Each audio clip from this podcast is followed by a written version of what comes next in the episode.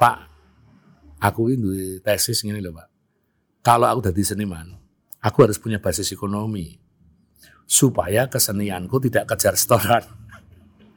Aku ki anake pitu. Aku iso nguripi anakku pitu. Semata-mata karena seni.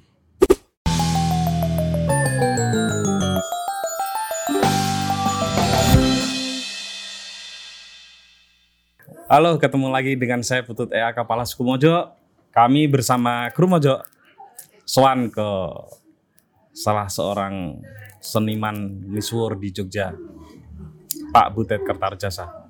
Sugeng siang. Selamat siang, Bu. Selamat siang Pak Butet. Kalau ngomong soal Pak Butet ini semua orang pasti tahu. Aktor, entertainer, host juga. Tapi di obrolan kali ini saya mau menggali sisi yang lain dari Pak Butet. Apa? Pak Butet itu kan sebetulnya penulis, Iya, menulis. perupa, Ya. ya kan? Ya. Bahkan ketika orang-orang mau Pak Butet pameran itu orang-orang kaget, loh, oh Butet ini pameran. Padahal sekolahnya seni rupa. Gawean lawas. Pak Butet dulu nulis itu gimana? Kok bisa jadi penulis dulu itu? Karena saya sering membaca tulisan orang. Sering mendengar percakapan-percakapan orang tentang dunia tulis menulis. Misalnya di rumah saya, kalau ayah saya diskusi sama teman-temannya itu sering mempergunjingkan kritikan orang, kritik seni di yang dimuat di koran. Karena mendengar, jadi pengen tahu sih di omong iki apa toh? Hmm. Mencari sumbernya membaca. Hmm. Terus ketika saya bertumbuh, masuk sekolah seni, ketemu orang-orang di sekolahan, guru-guru mempercakapkan tulisan orang juga. Akhirnya saya membaca tulisan-tulisan orang itu di media massa. Setelah saya membaca, lah nek nulisnya ini kudunya aku iso gitu loh. Kira-kira gitu. itu dorongan keberanian untuk nekat jadi penulis di media massa. Dan kemudian bapakku kaget. Ketika mau cokoran lu nulis kok aku? Saya bikin surprise kecil. Ah. SMA itu. Itu SMA, SMA-nya kan SMSR. SMSR ya setingkat SMA SMSR dan eh, jurusannya waktu itu seni seni lukis. lukis. seni lukis. Waktu itu sudah bisa untuk nyari makan belum dari menulis? salah satu keberanian saya menikah muda karena saya menulis. Ah, saya menikah kan ketika masih statusnya pelajar SMA kelas 3 kok bisa pak? Hah? Ameteng. Hmm. Habis diniati ya, Belum 20 tahun ya? belum 19 setengah. Saya kan lelaki yang bertanggung jawab. Iya, Eh, iya, iya. Dan memang sudah diniati. Aku ngapain menunda waktu? Tapi gini pak, mungkin banyak orang nggak percaya. Pak Butet ini kan dari keturunan orang hebat. Mosok sih Pak Butet sebegitu sengsaranya harus hidup sendiri dari menulis gitu kan? Oh iya, saya memilih. Saya begitu menikah, saya tidak berumah tinggal lagi dengan ayah saya, tapi saya tinggal di Padepokan yang waktu itu belum ada listrik, Magersari. Saya tidak, saya yang semula tidak pernah berpikir ongkos listrik, beli beras, kan di rumah kami keluarga besar kan, opo-opo semua tersedia. Hah, Asisten rumah tangga itu sekali nuting lah, betul. anak wong sugih. Wong Sugih, Neng Rat. Ya, tapi kan saya berpikir, iki tidak akan mendewasakan saya. Dan saya faktual, waktu itu kan sudah berpenghasilan. Selain menulis, saya kan juga melukis batik waktu itu. Oh. Itu jadi duit. Jadi batik bener-bener batik itu. Melukis batik yang kemudian saya jual ketengan di Jakarta. Jadi kenapa saya hafal betul lika-liku jalan Jakarta? Karena usia SMA itu, saya sudah nyetori art shop, art shop di Jakarta, dodol lukisan batik. Semula karya saya sendiri, Lukisan batik itu gimana? ya selembar gitu, yang ukuran seperempat birkolin gitu atau satu meteran. Waktu itu kan harganya lima ribu rupiah kalau saya jual. Terus selain itu, selain karya saya, saya juga membawa karya-karya pelukis batik Jogja, jadi berdagang, Berdagang. berdagang lukisan batik masuk so, jadi supplier art shop. Hmm. Nah terus saya diajarin sama salah satu pembatik di tempatnya Pak Bagong, ekstapol, dulu anak CGMI. Dia bekerja di tempat saya dan dia dulu calon dokter sebenarnya, tapi dia mengajari saya urip sing gemi, nabung. Oh. Jadi nek dari pulang dari Jakarta dodolan lukisan batik itu, Eh, kalau pulang saya ngumpulin eh, membelikan duit saya untuk cincin tanpa permata. tanpa permata. Eh. Dan betul-betul cincin bundar yang ketandan itu. Eh. 2 gram, 3 gram. Jadi tabungan saya itu cincin. Saya ngajari kawan CGM ini. Eh, Jadi saya tuh ngerentep. Punya cincin banyak. Jadi ketika saya jadi penulis, duluan kalau ngetik kan nunut mesin ketiknya Padepokan. Saya sudah berani beli mesin ketik. Hmm. Karena saya punya punya sumber ekonomi yang lain itu. hmm. Dulu tuku mesin ketik. Ketika kemudian saya pacaran sama Ruli itu, saya berani memutuskan, wis calon bojoku. Umur segitu saya berani berumah tangga, dong aku sumber ekonomi ngopo meneh. Oke, saya di- memastikan kalau saya cuma menunda-nunda waktu, umur aku untuk menikah umur 30, kesuwen. Nek panjen aku iso kenapa ora? Terus saya juga ngelihat tetangga-tetangga saya. Kayak ming tukang becak iso duwe anak. Wani kok. Aku sekolah. Aku duwe kemampuan Akses. kemampuan mendapatkan sumber ekonomi pada usia ini gitu. Eh, eh. Itu menjadi dorongan keberanian saya. Orang mungkin aku mati kaliren mergo menikah, orang mungkin. Masuk aku kaliren mbokku ra nulungi aku. Pak Deku, pamanku, koncoku ra nulungi. Mesti nulungi. Jadi ber- tidak apa ya, tidak berpikir panjang. Tapi oh dilakoni. Tapi saat itu belum berlatih keaktoran. Sudah. Sudah juga. SMSR itu saya sudah main teater. Kelas 1 itu. Jadi kelas 1 tingkat SMSR itu saya main teater. Ikut Hmm. festival teater yang pertama. Jadi penulis. Fitnya juga. Vignette, jualan seni rupa di media massa dan batik. Eh, Tiga itu berjalan berbarengan. eh. Dan di saat itu yakin nggak kalau dari menulis itu sebetulnya bisa sejahtera, Mikirnya bukan sejahtera, mencukupi. mencukupi. Basis ekonomi, kalau istilah hari ini ya. Eh, Mangan sengoro kapiran, wis sitra. Terus iso tuku alat produksi. Mesin ketik tadi kan alat produksi sebagai penulis. betul. Oh berarti alat apa eh, ikhtiar lainnya adalah mencari sumber pengetahuannya. Makanya ketika usia itu ruang bermain saya bukan hanya Padepokan derek Pak Bagong saja. Karena saya waktu itu sudah berpendapat karena saya mempelajari clipping-clipping dan dokumen-dokumennya Pak Bagong itu saya mendapatkan satu fantasi usia mudanya Pak Bagong. Hmm. Iki wong iki mesti namanya belayangan iki. Sonjone ngendi-ngendi kok nulis ning kono nulis tentang iki iso Ah. kabeh iki. Iya. Ora mungkin nek Iya. itu saka kanca-kancane sing penari iki. Eh, eh. Maka saya mengkopi mengkopi imajinasi pergaulan Pak Bagong itu. Dan memang Pak Bagong waktu itu selalu menasihatkan kepada saya salah satu keberhasilan dia itu adalah serawung sak jembar-jembare. Seluruh lapis sosial kuwi diserawungi, kuwi jenenge sumber pengetahuan, sumber ilmu, sumber rezeki. Tidak harus lewat buku-buku filsafat yang tebal-tebal. Kemudian mau buku tebal-tebal marai tanu pecah dasi. Tapi tulisannya Pak Butet itu kan tulisan yang enak dibaca. Karena saya tidak sekolah nulis. Aku tuh hanya melesankan. Lesan yang dituliskan. Kalau saya itu mempelajari tulisan-tulisan jadi asu iki aku nulis kayak gini, oke ajari aku pengen ngomong-ngomongan. Oh. Omong-omongan yang dalam tradisi lesan tak tuliskan. Hmm. Ya sengawur-ngawurnya. Kalau saya waktu itu misalnya saya belajar sama Putut EA dulu, mungkin aku rawani jadi penulis. Malah bahaya. Aku geblasan yang buku tebal. Jadi saya itu menguping saja nih. Saya mau masuk Tapi itu juga su- sulit loh Pak. Berdasarkan nguping, berdasarkan ini, tapi bisa menuliskannya dalam tulisan yang enak. Reportasenya banyak yang saya baca. Esai-esainya saya juga ba- banyak baca.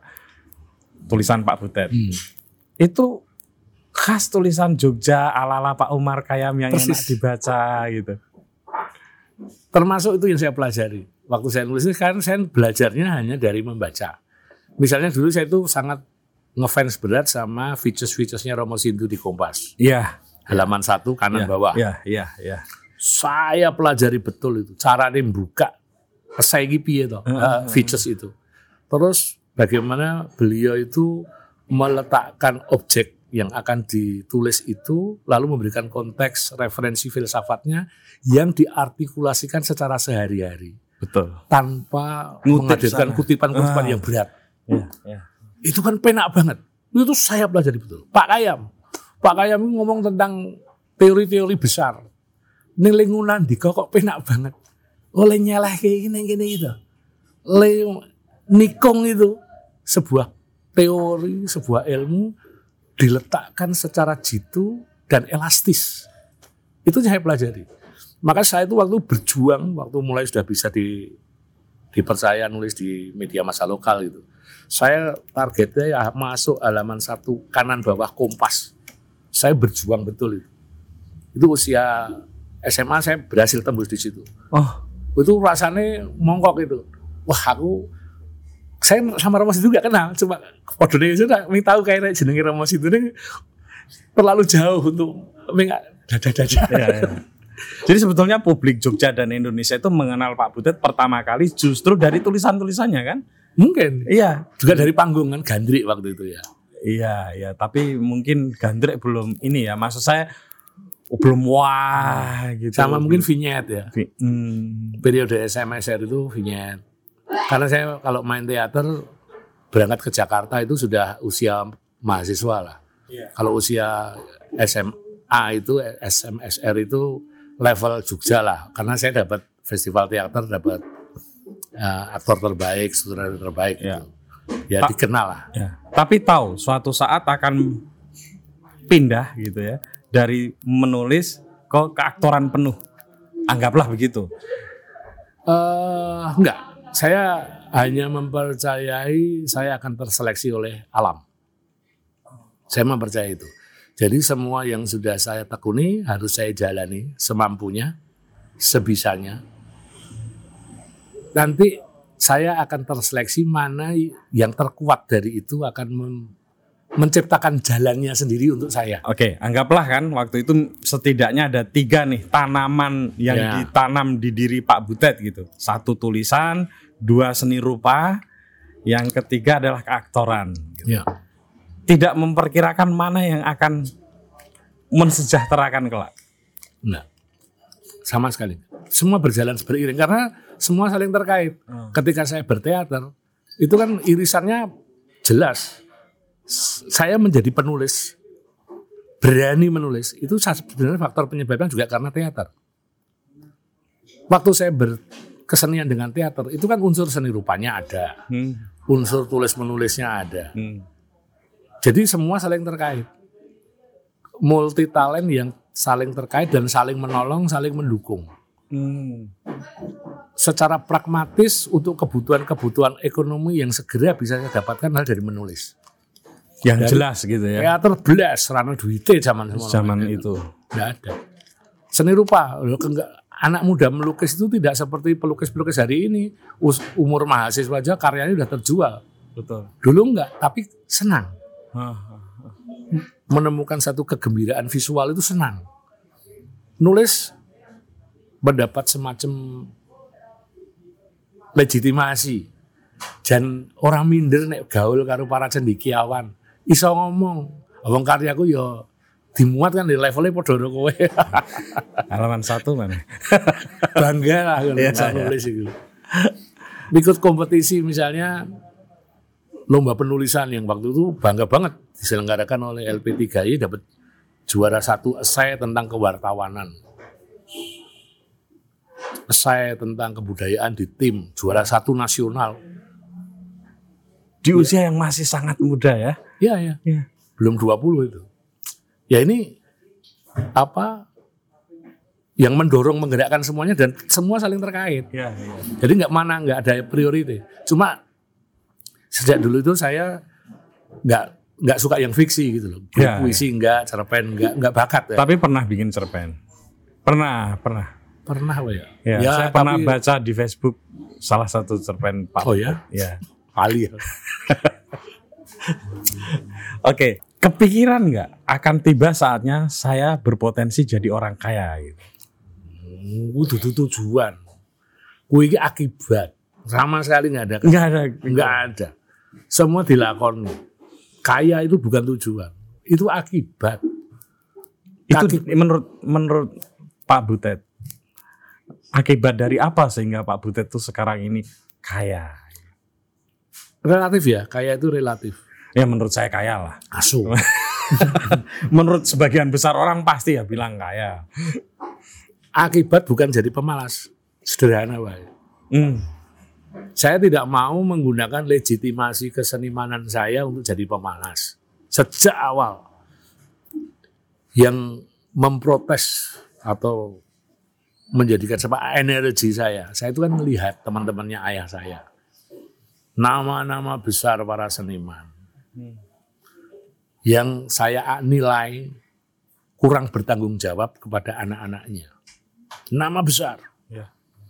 Sekolah teman gaul saya SD, teman sekelas, teman SMP saya tuh. Seniman besar di Jakarta sampai hari ini sebagai legenda. Tapi kok gitu ya memperlakukan anaknya. Hmm. Seperti orang yang saya nilai waktu itu, Loh bapakku ya seniman kok ketoknya bertanggung jawab karo anak-anak yo. Le ngopen iki genah. Makanya saya itu waktu itu mikir, oke, aku mungkin jadi seniman, aku penulis, pemain teater, pelukis. Tapi kalau aku jadi seniman itu, aku berjanji pada diriku, aku akan jadi orang yang bertanggung jawab. Untuk menjadi orang bertanggung jawab kui, ora usah keset dengan mengatasnamakan kesenimanan. Seniman iki mung profesi. Tanggung jawab sosialnya padha wae karo wong-wong liyane kuwi. Itu udah energi Mhm. yang memberangkatkan saya masuk ke dunia seni. Tapi saya dengar nah, dari berbagai kesaksian Pak Butet, bahkan pernah ditulis juga, Anda itu punya pandangan seni yang berbeda dengan ayah. Oh jelas. Apa tuh perbedaan prinsipilnya? Ketika saya pada usia 30-an, saya memutuskan bikin lembaga bisnis periklanan. Hmm, Saya galang ya. Galang, Galang. Santanu Oh Santano. Belum sebelum galang. sebelum Galang sama Pak Ong ini. Iya, iya, iya. Lembaga bisnis murni semacam agensi periklanan, Ah. studio grafis. Wah itu Pak Bagong marah. Karena saya sudah dinilai bapakku, aku sudah masuk dunia seni dan dianggap berprestasi, kok sekarang ngurusi bisnis. Oh. Dikilani loh bapakku. Ora bakal dadi kowe. Kowe nek dari seniman nanggung, ngopo ngurusi bisnis barang. Nah, di situlah saya berdebat sama ayah saya. Saya bilang, Pak, aku ini tesis gini loh Pak. Kalau aku jadi seniman, aku harus punya basis ekonomi. Supaya kesenianku tidak kejar setoran. Aku ki anake pitu. Aku iso nguripi anakku pitu. Semata-mata karena seni. Ya kuwi bapak. Aku duwe cara berpikir yang lain. Ora bakal dadi. Ah, ngeten Pak. Tolong saya diberi kesempatan keliru. Hmm. Keliru, kesandung-sandung, engko bakal kecemplung jurang, Pak. Nek wis mangu-mangu arep kecemplung jurang, nah Bapak wajib nulungi aku. ah, kan Bapak nih. Jadi fair, Pak. Bapak dulu sebelum mencapai yang hari ini, kan juga penuh spekulasi. Lah kok sekarang saya mau berspekulasi kok tidak diizinkan? Eh, Nah. Pak Butet tahu kalau Pak Bagong penuh spekulasi juga. Kan Pak? saya membaca kliping-kliping dia. Oh iya, iya. Saya mendengar cerita-cerita dia. Hmm. Bagaimana dulu dia mencari pengakuan sebagai penari, sebagai koreografer, sebagai pelukis, sekolah neng asri, gelundang gelundung para merene. Kan ya racetha itu ya, jane minggung liwang-liwang iki. Pengen padha dene racetha kok. Loh kalau Bapak menginginkan aku itu mentauladani Bapak. Iya, iya. Yang kutoladani adalah Pak Bagong yang masa lalu, bukan yang sukses hari ini ya, kayak tunggalin aku. izinkan saya mendapatkan kesempatan untuk kesandung. Maka tesis saya hari ini itu ilmu itu ditemukannya dari sandungan-sandungan karena itu. Kejelungup, kesandung. Kejelungup. Semakin saya kejelungup, semakin saya mendapatkan ilmu. Orang mergo mempelajari teori ya untuk ilmu, enggak. Engkau teori-teori yang ada di buku-buku tebal itu, itu hanyalah alat konfirmasi. Iya, iya. Dalam Atau cara- pengayaan aja. Pengayaan Ya. bisa. Oh ngene to dununge. Teng aku biarlah aku yang mengelakoni. Dan ternyata mana yang lebih tepat? Pak Butet atau Pak Bagong? Dua-duanya benar. Tapi kan saya setengahnya rada ngeritik deh ya. supaya keseniannya tidak kejar setoran. Hmm. Bapakku itu kalau ngelukis suara ngebut banyak lukisannya. Dari yang banyak mungkin cuma satu yang bagus. Oke. Lah ketika saya pakai istilah itu bapakku nesu. Cah cilik malah menggurui wong tua. Wah dimaki-maki saya. Dengan tesis saya itu dianggap aku ini uripku kejar setoran. ini Bapak Duka benar apa saya menerima saya dimarahi nggak apa-apa. Tapi saya sudah menyatakan ke Bapak, ini pilihan. Dan memang waktu Bapakku nggak suka. Bapak saya itu waktu Bisnis itu memang benar-benar nggak suka gitu ya. karena dianggap mengotori mengotori idealisme seni cara berpikirnya bapak saya karena dia nggak punya bakat itu Ah, saya merasa punya bakat mengakui dodolan lukisan terus banyak hal yang saya lakukan tentang manajemen itu kan sudah saya kenali sejak itu oh no manajemen saya kan nggak kan mengerti akuntansi saya ngerti akuntansi karena bisnis ngerti soal-soal perpajakan karena bisnis Nek aku meligi seniman. Ora, orang orang ngajari kuwi. Hmm. Eh, relationship yang elegan. Itu kan ada dalam bisnis. Iya, Di dalam seni kan orang ilmu khusus kuwi. betul. Hanya dari sandungan akhirnya kita menemukan formulasinya. Dan sentuhan manajerial begitu, ala ada sentuhan bisnisnya itu, itu juga yang dilakukan ketika mengelola pertunjukan seni. Ya. Termasuk Pak Butet ini teman-teman, itu mungkin salah satu, mungkin yang pertama, dadi resik aja bisa dijual dan sold out. itu piye to iki Pak Butet? Itu hasil dari kejelungup-kejelungup itu kemudian bisa bikin kayak gitu, manuver-manuver kayak gitu, Pak. Kejelungup-kejelungup rajin mendengarkan. Saya mendengarkan Pak Bagong berinteraksi dengan siapa, sedang ada tamu, saya nguping. Di lingkaran B12 tempat Pak Kayam, tamu-tamunya Pak Kayam, Pak Kayam berdialog dengan siapa, saya menguping, saya mendengar. Saya mendengarkan semua. Saya menghadiri eh, acara-acara diskusi kebudayaan di Jogja, para senior-senior itu.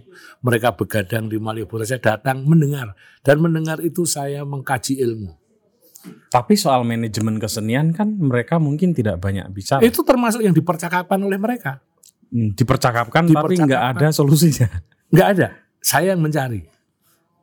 Saya itu sampai punya tesis, waktu itu misalnya ada peristiwa ya, pecahnya Sri Mulat Surabaya, para bintang-bintangnya lari ke Jakarta mendirikan Ria Jenaka apa di Senayan itu. Joni Gudel itu bintangnya kabur mendirikan itu. Suroto CS dengan Sumiati bikin grup Palapa, Karjo ACDC ada di dalamnya, semua bintang-bintang.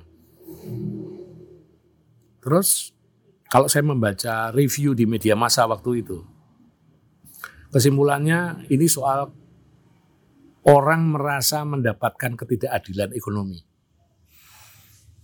Jadi Dalam komunitas keseniannya. Iya. Lalu saya melihat kelompok-kelompok seni yang hebat-hebat pada masa itu bubar, pecah. Sumber masalahnya cuma itu, ketidakberadilan Hmm. pada aspek ekonomi dan aspek eksistensi. Hmm. Seorang aktor yang hebat berada dalam bayang-bayang mentornya, tidak bisa bertumbuh, Ya. tidak punya kemandirian. Hmm. jadi sumber perpecahan. Lalu soal aspek ketidakberadilan ekonomi. Hmm.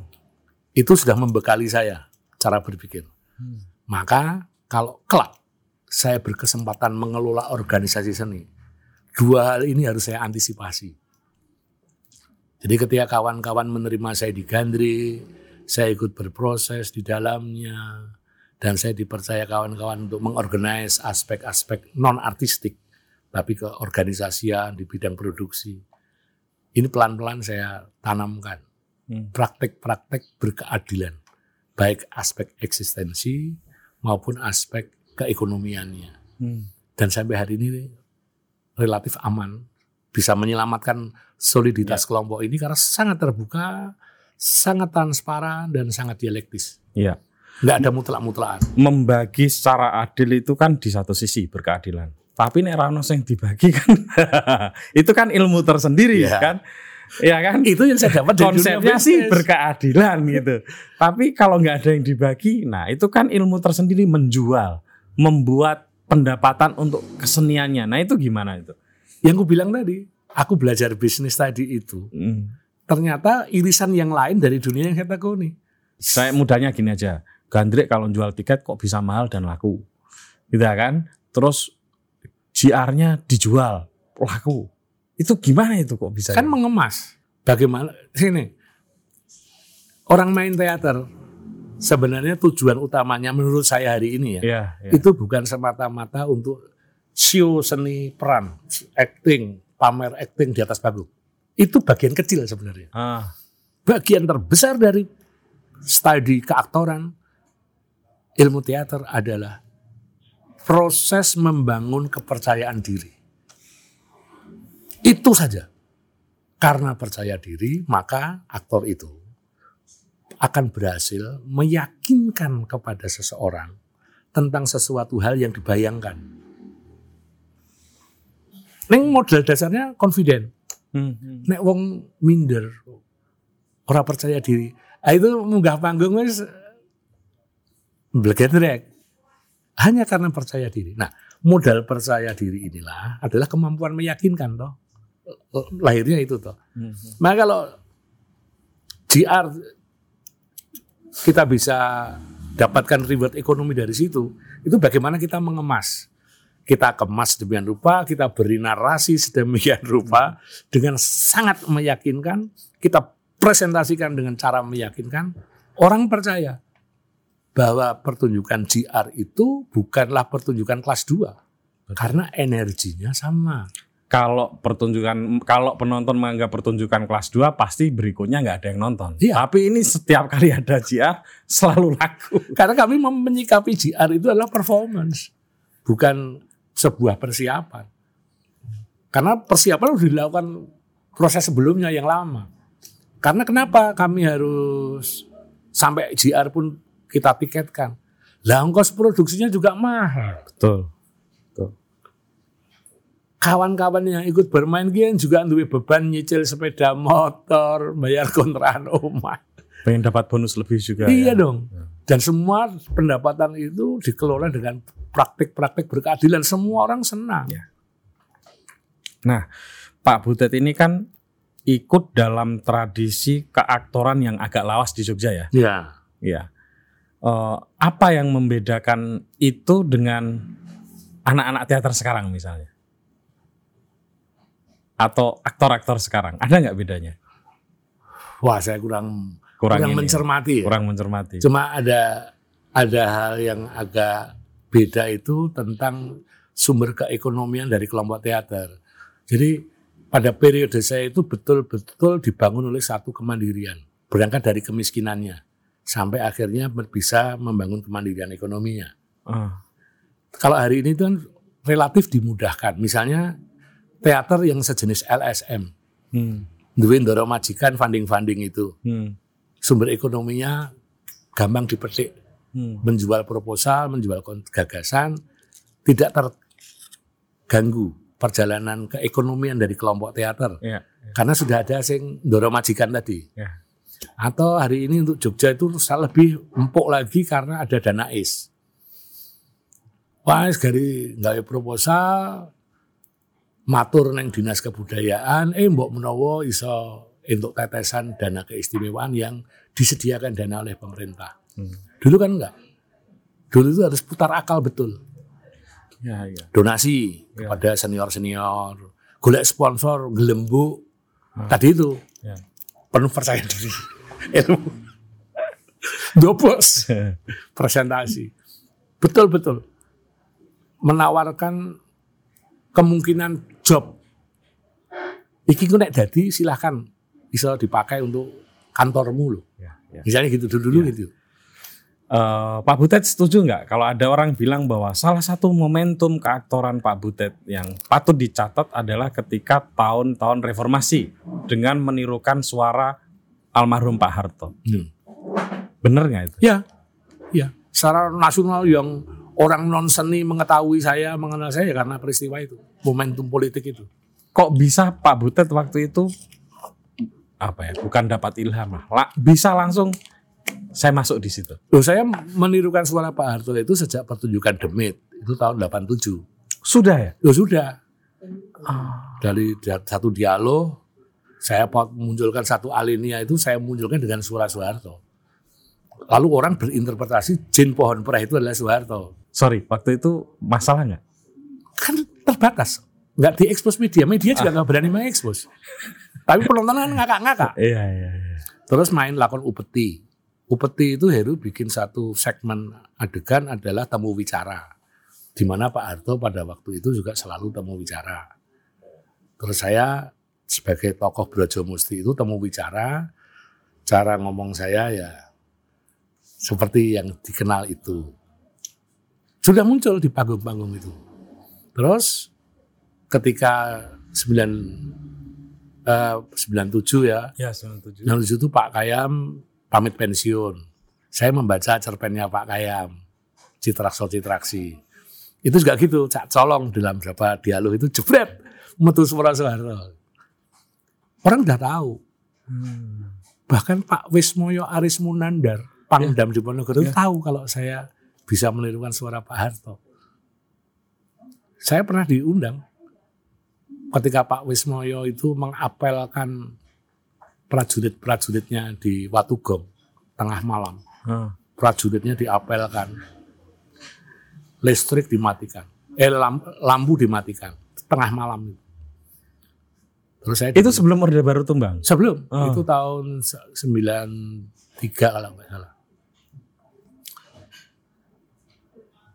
Saya diberi teks.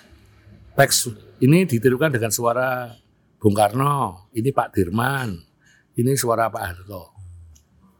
Sesanti-sesanti abri itu. Iya, iya. Nah, itu saya menirukan suara Pak Harto.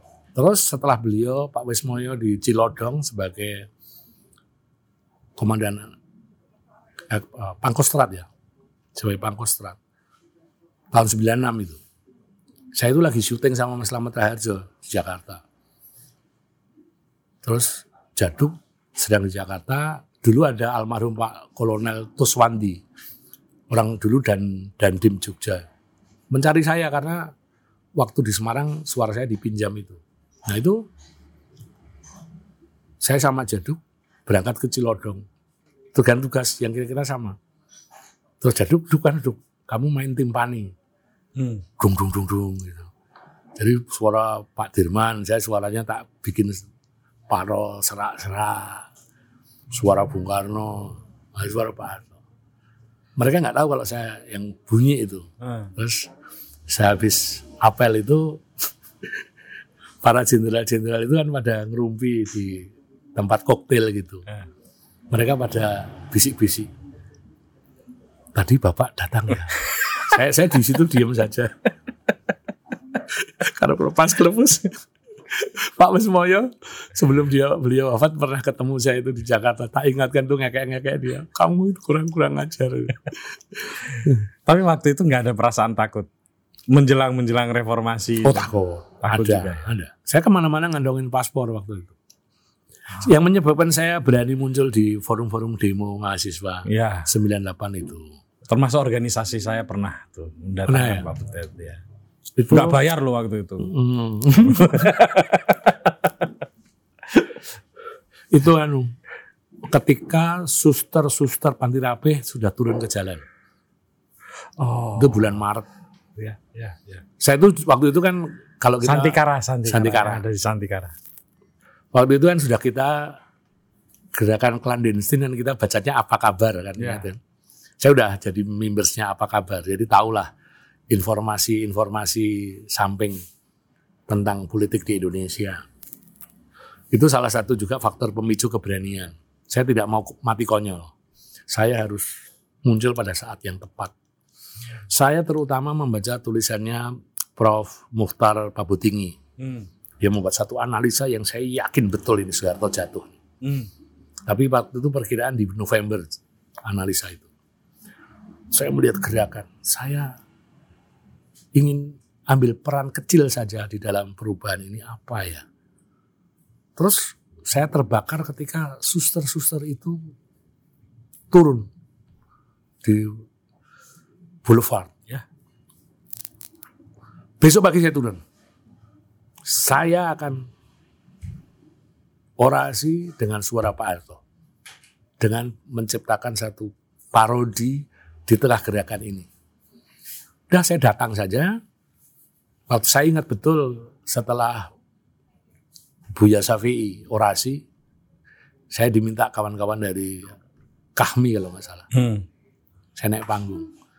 Nah di situlah mulai orang saya bisa membuat satu parodi yang tentara-tentara yang jaga aja ngekek-ngekek itu. Jadi semacam entertainment di tangan tar- di Iya. tengah ketegangan itu orang Iya, dapat iya. hiburan yang cerdas lah. Gitu. Tapi kenapa mesti bawa paspor? Karena saya khawatir itu sudah musim orang hilang toh. Betul. Saya udah janjian sama kawan saya di Brisbane. Waktu saya kenal dia waktu saya waktu itu memainkan Pak Kanjeng. Tahun 94 lah itu. 9 hmm, Pak Kanjeng 9 91 lah nggak 92. Dia nonton pertunjukan saya, dia menceritakan pelarian-pelarian politik dari berbagai negara di Brisbane. Terus dia mencantumkan nama saya kalau kamu ada apa-apa kamu bisa call aku kamu bisa kabur ke sini aku akan jadi tuan rumahmu kira-kira itulah Berarti sempat ini ya kepikiran ada kemungkinan untuk jadi buron politik. karena kalau saya melakukan yang itu itu sangat berbahaya kalau cuma waktu drama Pak Kanjeng itu kan bahaya Ya. karena idenya dari Kedong Ombol dan itu perlawanan nyata kan nah jadi saat itu sudah di tas. Tapi pada waktu periode memparodikan pem- penguasa Orde Baru itu nemplek udah. Pokoknya anytime saya ada sesuatu yang membahayakan, saya lari ke Bali. Dan dari Bali akan lari ke Brisbane. Nah, tidak semua orang itu begitu ketemu momentum lalu bisa menjaga momentum untuk itu untuk terus apa ya melejit. Apa rahasia Pak Butet begitu ketemu momentum 98 dan kemudian keaktorannya meledak?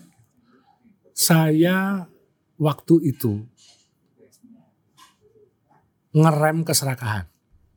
Itu kuncinya ya. Kalau pada waktu itu saya serakah dan saya menerima semua peluang, sugih aku bung. RCTI itu begitu Soeharto lengser, RCTI itu meminang saya untuk punya satu program namanya Butet Show, di mana tugas saya menirukan suara Pak Harto.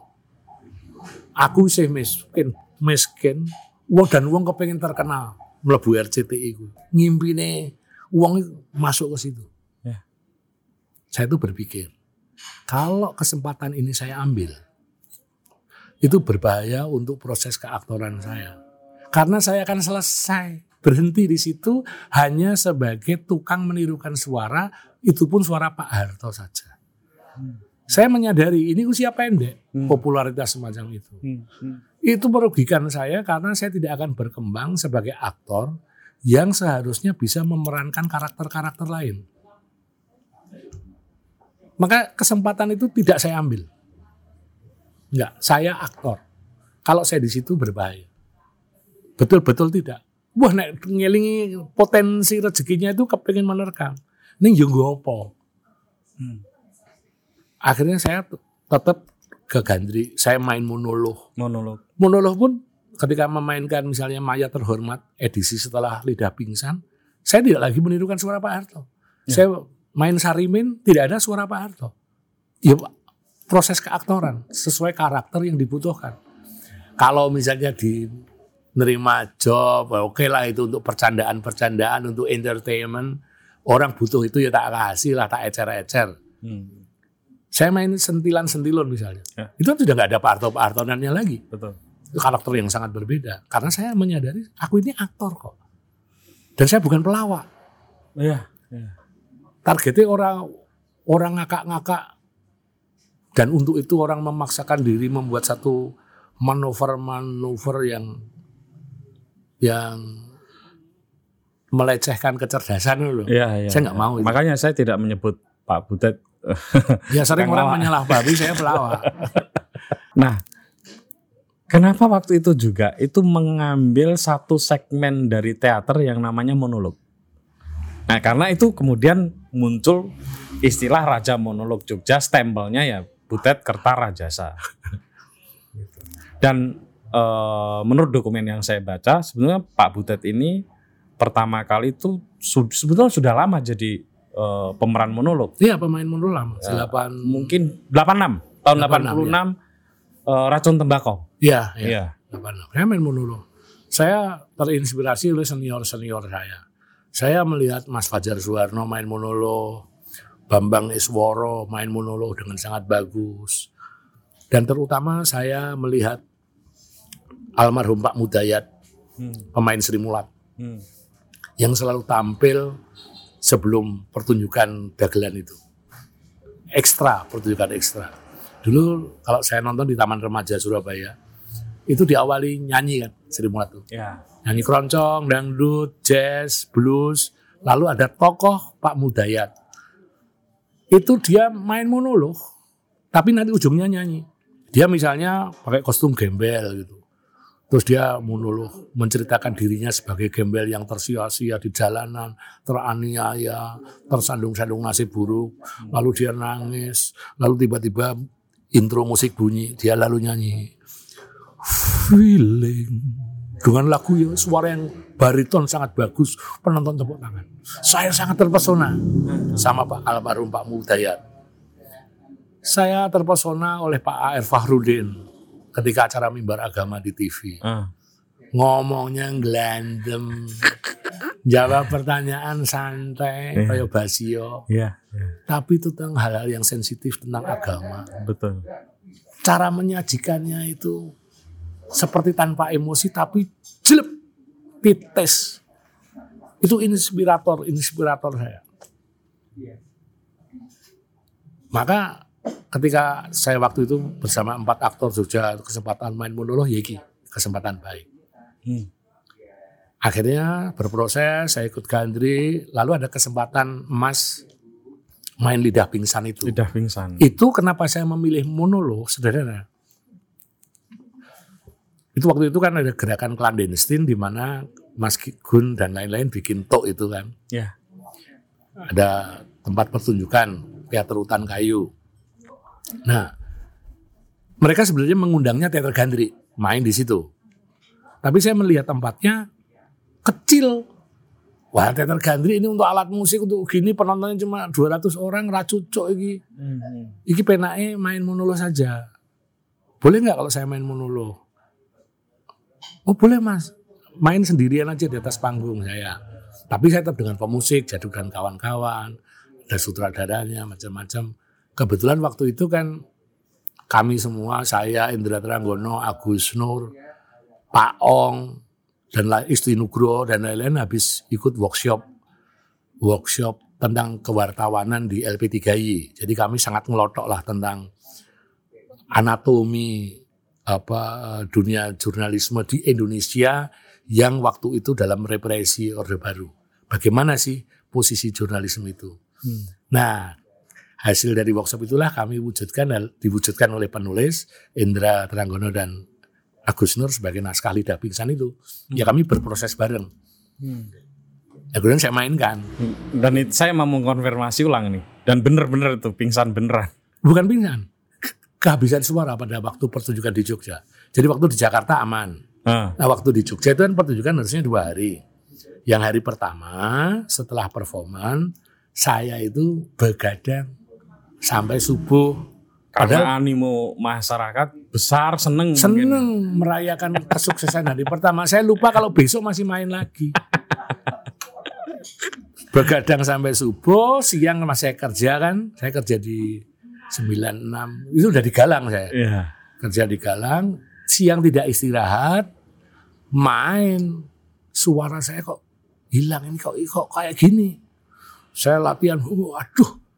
Padahal itu setengah jam pertama itu masih menurut saya bebannya ringan. Lalu ini kalau saya lanjutin saya harus bermain dengan oktav-oktav yang tinggi. Jeritan-jeritan yang tinggi. Saya langsung teringat Mas Arifin Sinur. Mas Arifin Sinur itu aktor hebat. Ya. Yang kehilangan suara sepanjang waktu. Karena pita suaranya putus. Jadi kalau bicara dengan Mas Arifin seperti ini. Bayangkan saya aktor kok suaranya hilang. Kalau sampai pita suara putus gimana? Maka saya sangat malu. Saya di tengah pertunjukan itu saya bimbang. Mhm. Aduh piye iki? Padahal dulu kan belum ada teknologi clap on. Iya. Masih mengandalkan power untuk stage purna budaya segitu gede. Full power. Saya main mata sama Jaduk. Saya bilang rakuat, rakuat. Saya ambil mikrofonnya Jaduk. Saya minta maaf dan berjanji akan mengulang lagi setelah saya sehat gratis. Kalau hari ini teman-teman yang sudah terlanjur beli merasa saya tipu, tiket diuangkan. Fair. Karena saya tidak bisa menyelesaikan tugas saya sebagai aktor. Saya malu itu. Saya bilang saya hari malam ini adalah aktor yang kalah. Dan saya menyesali perbuatan saya sendiri. Dan saya itu sejak itu saya sangat korek, sangat kontrol tentang kesehatan. Kalau performan nggak berani main-main lagi. Harus fisik dipersiapkan betul, harus istirahat.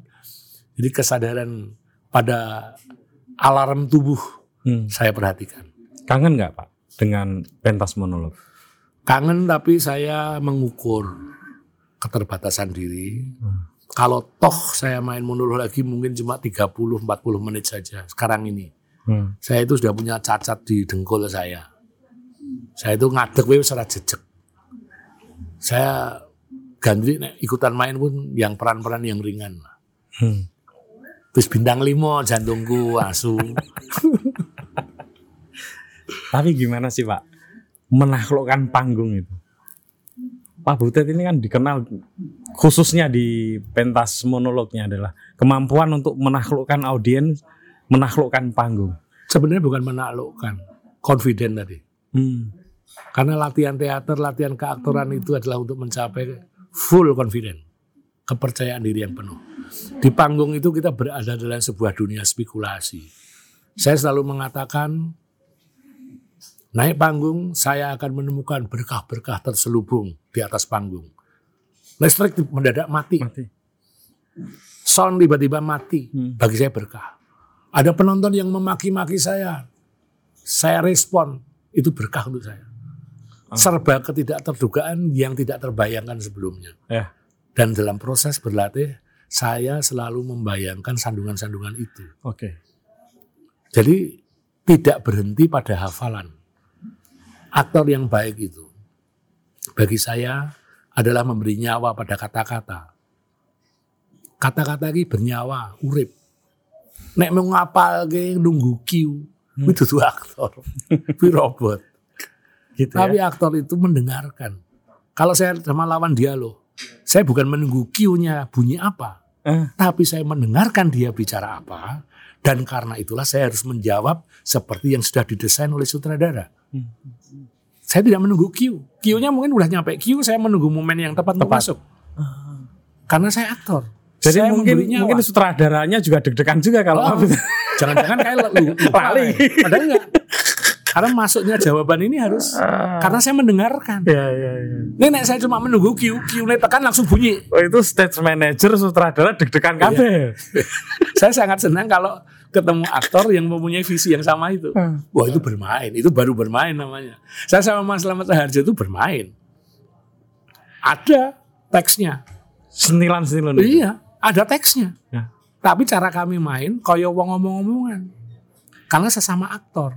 Oke. Khusus yang sentilan-sentilan ini. Se- Sembilan tahun ya? Tujuh tahun. Tujuh tahun. Bosen nggak? Enggak. Karena sesuatu baru terus. News, hot news. Agus Nur menuliskan cerita, menyiapkan teks-teksnya. Ya. Tapi teksnya kan kami kembangkan. Iya, iya. Mas Lemet muni apa tak tutke kok. Ayo kowe muni apa tak tutke, aku tak balik ke teks meneh. Kalau saya udah balik ke teks, Mas Lemet pasti juga akan menyimak teks. Tapi sama Mas Lemet dikembangkan lagi. Tapi itu seminggu sekali loh Pak. Ya, Selama tujuh kan tahun. isunya baru terus. Oh. Yang dirasani kan anyar terus. Tamunya juga gonta-ganti. Oke, nah kita bergeser dikit nih Pak.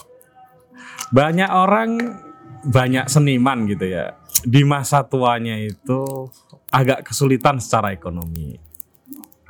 Pak Butet ini kan ngunduri sepuh juga. Tahun ini November nanti 60 tahun. Ya tidak tua-tua amat sih. Tapi sudah ngunduri sepuh. Kepala enam masuk. Loh.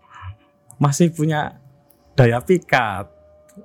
Energi hidupnya masih kuat. Soalnya mama minyak-minyak. aktor yang nggak mau mati-mati. saya itu malah cemas sih.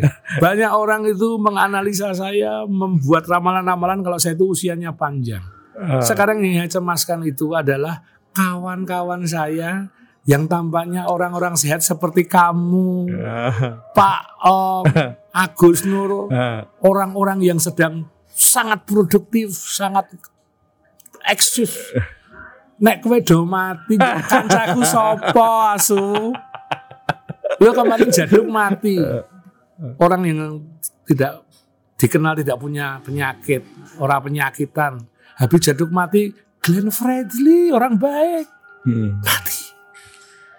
Didi Kempot, orang baik, ngepik lagi, hit, mati.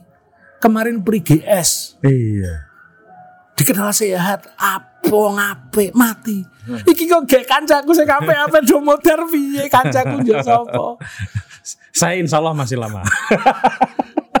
Jadi sekarang ini tugas saya itu seperti ini loh secara ke dalam nih. Ya. Menyiapkan infrastruktur untuk menghalau kesepian-kesepianku kelak. Tapi balik lagi ke situ Pak. Gimana itu mempersiapkan masa tua seorang seniman supaya uripnya nggak kelendran? Nah ini untuk seniman-seniman muda ini kan perlu didengar ini. Untuk seniman muda iya. Ya. Tapi untuk seniman tua ming dianggap belgedes, ming dianggap cangkeman. Kenapa? Karena waktu ra ono meneh untuk mempersiapkan diri. Kalau reses Ya saya untuk itu orang seperti saya 44 kan masih mungkin cukup waktu lah. cukup waktu. Ya. Supaya uripnya itu bisa Ya, seperti- inyak-inyak terus gitu ya. Seperti yang ku bilang tadi itu. Ini dunia profesi yang penuh ketidakpastian, kesenian itu. Yang penuh kepastian itu adalah sektor-sektor real. Kalau kita berbisnis, membangun basis ekonomi, itu kita bersinggungan dengan dunia-dunia real. Hmm. Itu yang saya lakukan di masa lalu saya kan. Hmm. Saya bersinggungan dengan dunia-dunia real, sektor real. Ya. Sampai saya berantem dengan ayah saya, Ah. saya itu dijodak loh tiga tahun sama ayah saya karena mem- membela tesis saya itu. Dicodak beneran. Jodak beneran. Oh sampai saya mendirikan sama Jaduk sanggar di Kersan itu. Sebegitunya. Karena saya ingin membuktikan tesis saya ini benar. Itu di antaranya adalah cara berpikir untuk menguatkan basis ekonomi. Supaya kesenianku ora kejar setoran. Karena di dalam kesenian itu rezeki itu akibat, murni akibat dari kualitas seni, dari profesionalisme kita, cara kita bertanggung jawab menyikapi dunia kerja seni itu. Akibatnya kita dikasih rezeki, murni akibat loh, bukan tujuan. Nek tujuannya golek duit, neng lembaga bisnis, jual jasa. Tapi dengan itu istilah ngecer keaktoran itu gimana tuh? Itu bagian jasa, entertainment. kan? Oh, strategi untuk Iya dong. hmm, Awang ilmuku ilmu keaktoran. Misalnya saya jadi model iklan. Itu kan acting. Saya menjual jasa keaktoran saya untuk kepentingan bisnis. Saya main monolog untuk sebuah corporate besar. Mas tolong ya karyawan-karyawan saya dimotivasi dengan cara Mas Butet karena kantor kami ini sedang mengubah culture. Eh tolong saya di brief. Saya menceritakan pada Agus Nur, kamu nulis ceritanya tentang ini temanya gini gini gini. Saya dapat brief langsung, Agus Nur dapat briefnya, dia menuliskan cerita. Saya siap improvisasi apa pun di atas panggung karena saya sudah mengetahui target goalnya apa atau dalam saya bermonolog ini. Hanya memotivasi supaya orang-orang ini jangan menikmati zona nyaman. Lah kan saya bisa ngomong alur ngidul dengan cerita yang menarik, dengan gaya main keaktoran saya. Seluruh ilmu keaktoran saya saya munculkan. Kan rezeki. Aku dodol jasa keaktoran untuk mendorong orang berubah. Persoalannya adalah tidak semua aktor kan bisa berpikir seperti Pak Butet. Tergantung. Kalau seorang aktor yang memang sejak awalnya mempunyai kecongkaan, mempunyai kesombongan, bahwa itu adalah pekerjaan hina, dia tidak akan melakukan. Tapi sebetulnya semua aktor punya potensi untuk melakukan seperti Pasti punya, ya. Karena seorang aktor itu nomor satu adalah confident. Oke, teman-teman kita di sini ini di Warung Bu Ageng, salah satu lini bisnis yang dimiliki oleh Pak Butet dan saya tuh ingat betul di salah satu wawancara di TV dulu Pak Butet ketika di wawancara awal-awal warung ini buka. Ini adalah warung yang dipakai untuk melatih kehidupan keluarga Pak Butet. Bener nggak Pak? Latihannya pakai warungan ini. Bener. Bener. Gimana tuh? Banget. Gimana? Jadi ini awalnya adalah cara saya berterima kasih kepada keluarga saya. Hah. Jadi ketika saya umur 50 tahun itu, menu- 50 tahun bergerak menuju 51, saya itu berpikir, aku wis matur nuwun diparingi rezeki.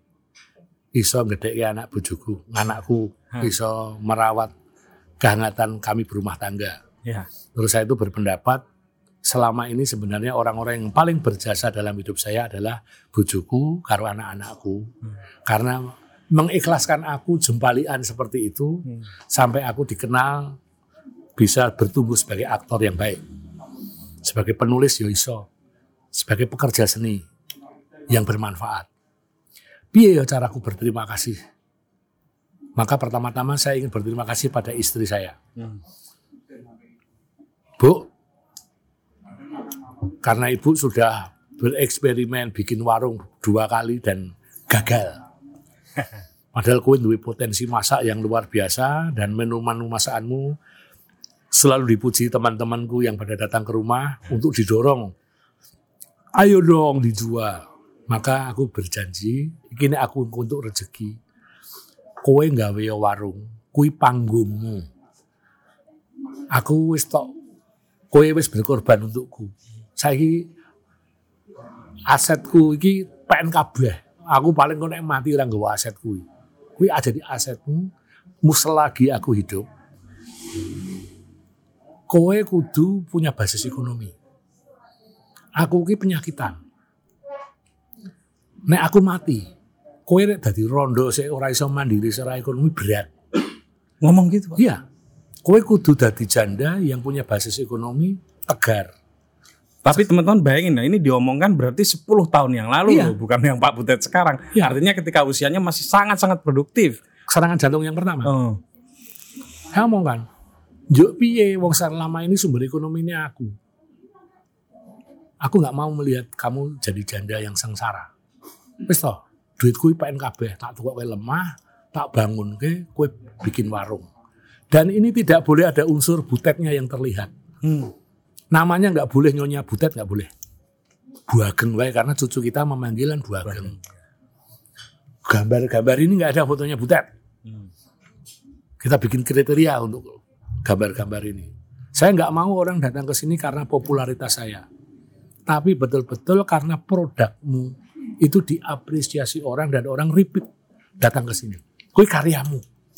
Aku ming nunut bae nek aku sesuk misalnya stroke, aku mati, ana sik nulungi aku nek aku secara produktif. Iki nek iso nggo kumpul kanca-kancaku untuk meeting point. Aku hanya butuh itu aja. Aku iso nunut mangan enak.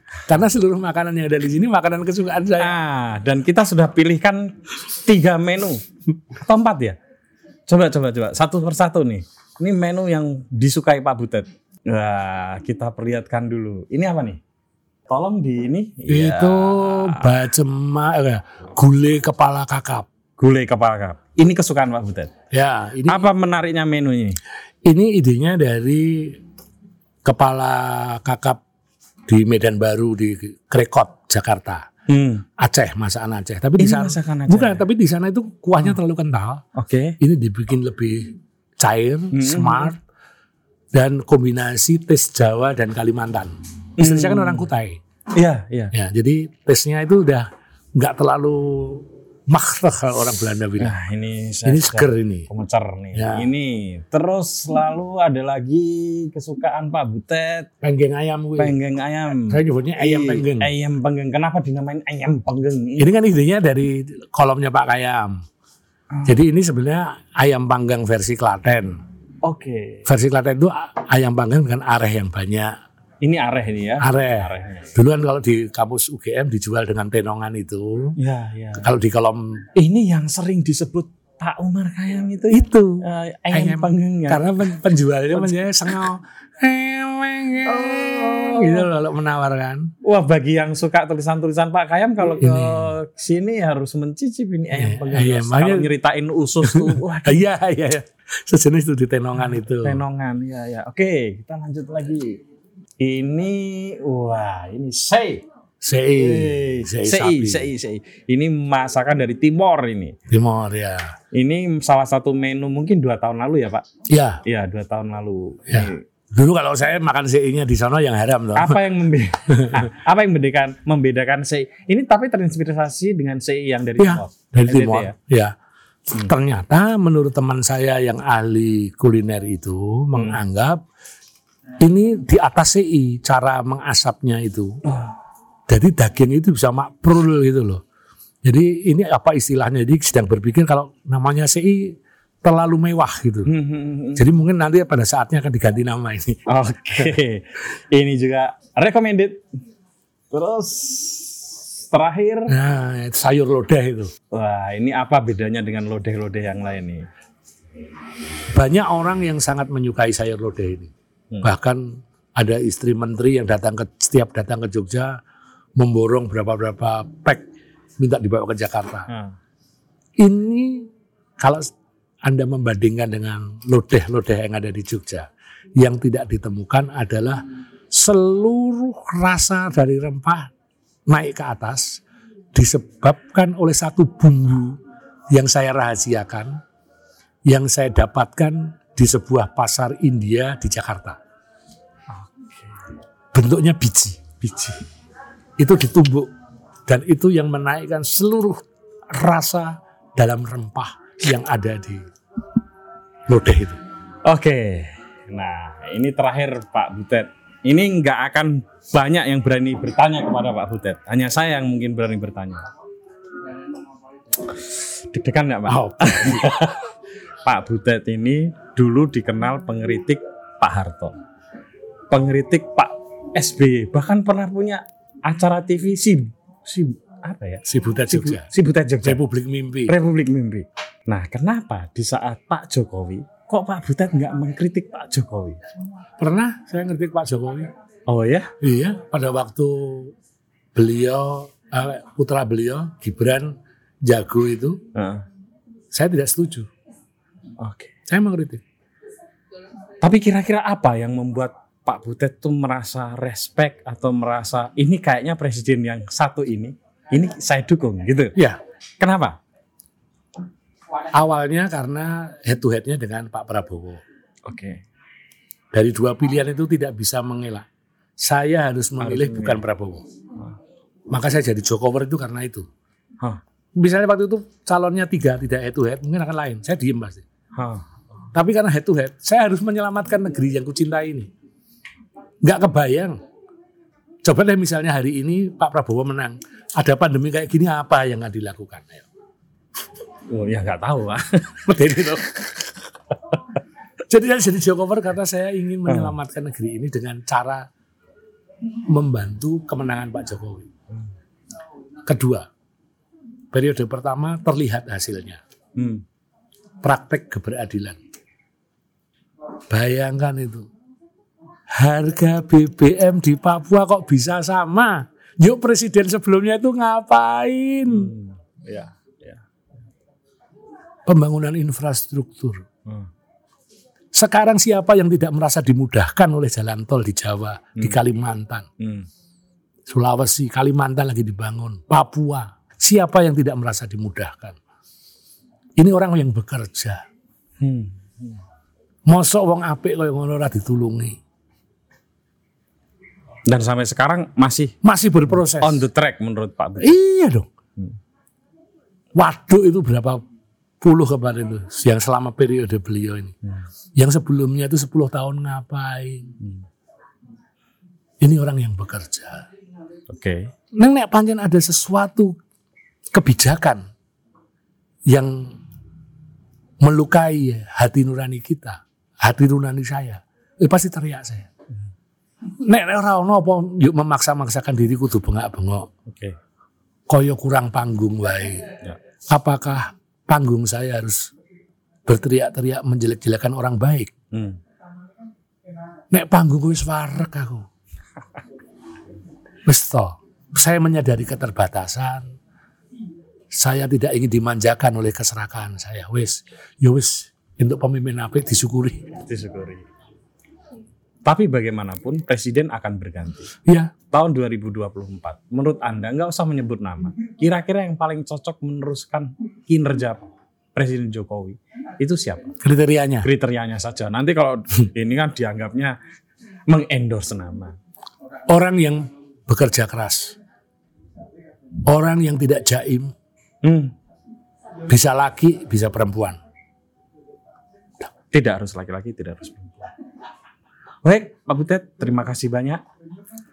Ini teman-teman sisi lain dari Pak Butet dan kalau Pak Butet pameran seni rupa jangan salah, sejak muda sudah berkarya rupa. Kalau Pak Butet tahu tulisan bagus atau enggak, sejak muda sudah menulis dan Pak Butet ini sempat punya penerbitan buku dulu. Jadi Wis. dalam dunia literasi sebetulnya ada jejak Pak Butet juga di dunia literasi kita. Oke, terima kasih dan kita akan ketemu di bertamu saru. Eh, bertamu saru ini gitu loh. Neneng apa? Oh, saru ya bertamu seru selanjutnya. Terima kasih. Sa- saru matamu.